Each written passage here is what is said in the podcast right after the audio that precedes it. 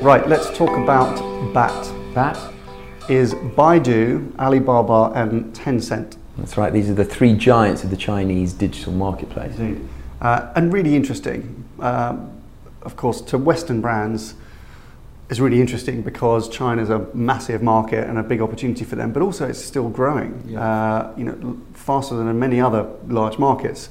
Um, China is doing about seven percent growth in GDP each year. And Goldman Sachs predicting that the Chinese online retail marketplace will be valued at 1.7 billion trillion. Trillion. Trillion. That's a lot. In by 2020. Indeed. Um, so it's obviously interesting and really interesting for Western brands, and it's dominated from a marketing perspective. It's dominated by these three uh, giants, or these mm-hmm. Chinese giants, and they are somewhat unfairly, perhaps, compared to their yeah. kind of Western counterparts. So, uh, you know, as we mentioned, so Baidu is really the Chinese equivalent of Google. It's mm-hmm. their main the main search engine, and Google famously was blocked from China and kind of withdrew all of their attempts to kind of get launch in China. So Baidu uh, is the de facto search engine there and the big leader. Alibaba is e-commerce, so often uh, compared to Amazon, right. uh, and we'll come on and kind of look at look at the differences or the the, the uh, similarities between these two businesses, and then. Uh, the other big player, which actually the biggest player, is Tencent, yeah. which is a, a, kind of multi-discipline business, which we'll we'll come on and talk about uh, you know, their kind of integrated offer, but they're probably the most similar in some ways to, to Facebook, I suppose. So, yeah. so those are the kind of big three players. So if we compare their respective revenues and you yeah. take out of the mix Amazon, Google, which are right out there. Who's just dominate everything. Huge. Yeah. Um, but uh, in comparison to Facebook, mm. these three operators are pretty close. Yeah. Bear in mind, they come from just one marketplace. Yeah. So let's think about uh, these businesses. Tencent is really the big one um, dominates from a revenue perspective. It's a fascinating business because it's multidisciplinary, yeah. uh, and perhaps it's been able to grow so much because in China there's been relatively little competition, perhaps to them. But what they've built is phenomenal. It's a mixture of all kinds of different businesses. Mm-hmm. It's uh, its main product is, is WeChat, which is a bit like uh, WhatsApp. It's a mm. kind of chat app. But interestingly, it's integrated with lots of other Tencent businesses. Yeah. So Tencent also run you know, one of China's largest payment gateways. So there's like the PayPal. Uh, it, they have some e-commerce function. They do. Uh, it's a social network. They they provide entertainment and music labels and all kinds of different bits and pieces. Uh, they build phones, hardware. So they kind of got the whole thing all wrapped up. They provide all the data um, usage and things like that. So. Uh, Tencent as a business is amazing because it's integrated a f- kind of frictionless user experience, yeah. which is quite interesting for marketers as well. Uh, because it's a seamless marketing experience as well. It's a one-stop shop. Yeah. I mean, you can go there and do all of your kind of transactions. You do. Uh, Alibaba is another fantastically interesting business. Yeah. Um, they actually have more. They do more transactions than Amazon and eBay combined. Mm. It's astonishing, and they're about to have their uh, their Singles Day yes. uh, on on uh, Saturday. And if you can compare the revenues that, the ge- that they generate on their Singles Day, which is about 17 billion, yeah. versus Prime Day, which is Amazon's Day, yeah. which is a billion, you can see the the difference in the scale. It's just yeah. enormous. It is. Uh, Singles Day is brilliant because it, it came out of a uh, university, and it's literally Singles Day. So the idea was that uh, it's a you know it's a celebration of people that are single, and then it kind of a bit like Black Friday got kind of taken over by retailers, and now really it's so associated with Alibaba. Uh, it's been a brilliant piece of marketing, and it happens on the 11th of November each year. Uh, the 1111 represents singles, apparently, that's what we learned. Um, but it's a phenomenal point of retail yeah. to the extent that uh, if you take Amazon Prime Day and Cyber Monday and Black Friday, which you know American viewers will know, they're the really kind of big three kind of selling uh, retail windows, increasingly big in the UK now as well.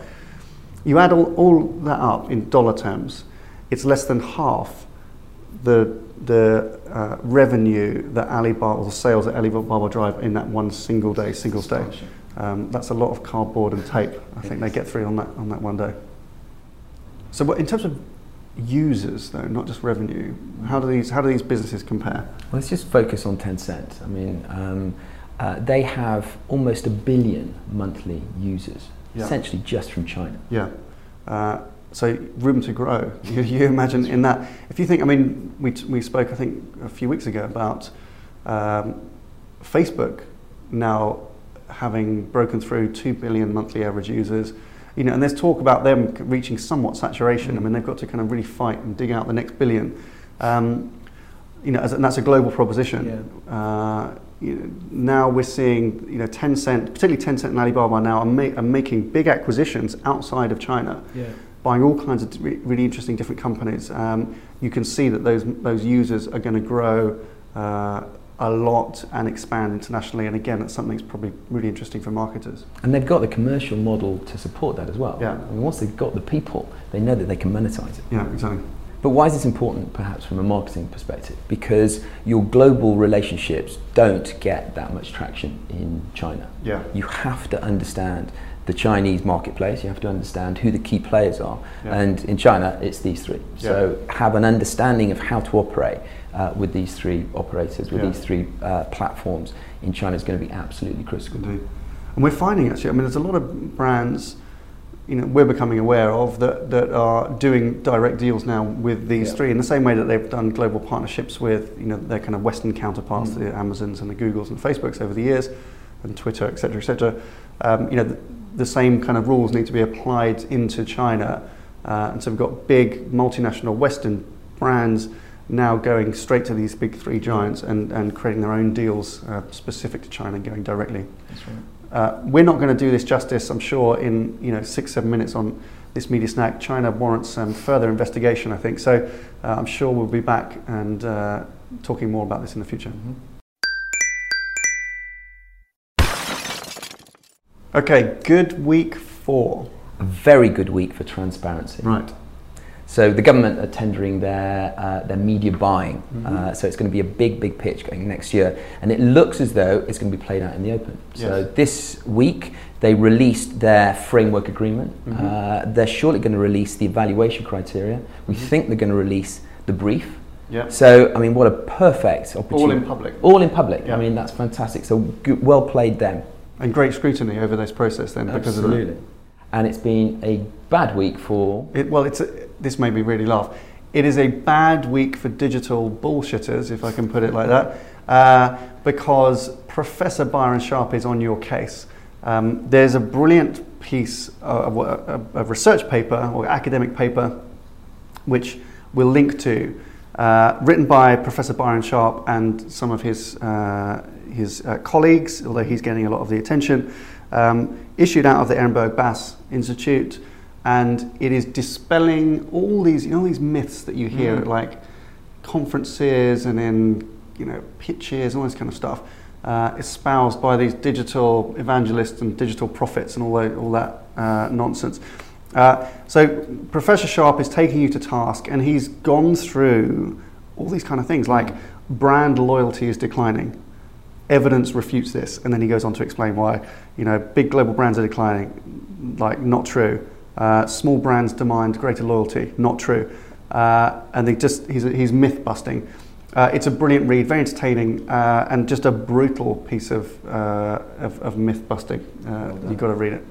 Okay, question of the week Will these Chinese giants go global? yes, no, whatever. Excellent. Vote up here. Uh, but that's your media snack for this week. Thank you very much for watching. See you next week. You're going to say, right? Yeah. when we look at their revenue. yeah. So if we just look at their respective No, we don't say that, do we? what, what, what, what, I'm just saying, if we talk about their respective revenues.